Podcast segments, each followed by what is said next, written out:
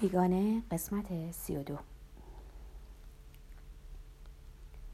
ماری نمی‌خواست حرف بزنه اما در برابر دادستان از شنا کردنمون سینما رفتنمون و رفتن به خونه من گفت.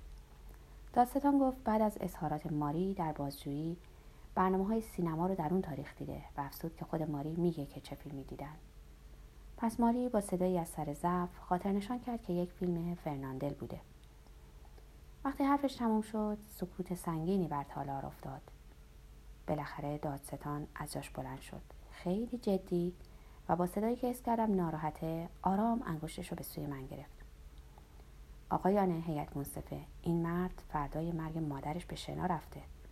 رابطه غیرعادی رو شروع کرده و رفته تا در یک فیلم کمدی بخنده. دیگه حرفی براتون ندارم. در سکوت نشست. ناگهان ماری به حقیق افتاد و گفت اینجوری نبوده و جور دیگری بوده. و مجبورش کردن چیز دیگری غیر از آنچه فکر می‌کرده بگه.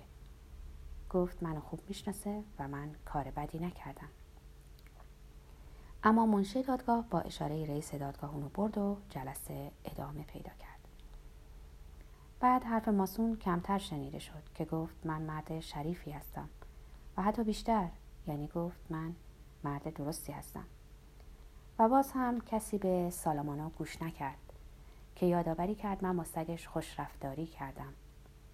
و حتی وقتی در جواب این سال در مورد مادرم و من گفت که من دیگه حرفی با مادرم نداشتم و به همین دلیل او رو به آسایشگاه بردم.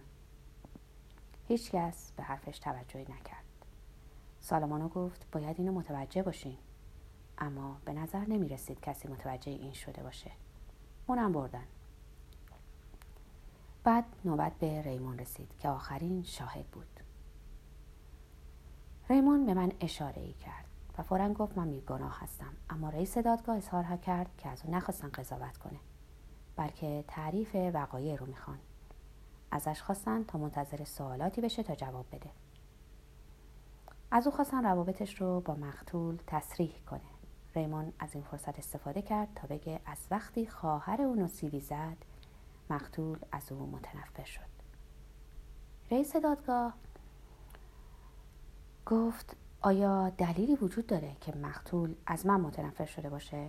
ریمون گفت حضور من در ساحل اتفاقی بوده. بازپرس پرسید چطور شد که نامه‌ای که اساس این فاجعه بوده توسط من نوشته شده؟ ریمون جواب داد که اتفاقی بوده. بازپرس تروفرز جواب داد در این ماجرا اتفاق چه ضرر و زیانهایی رو باعث شده.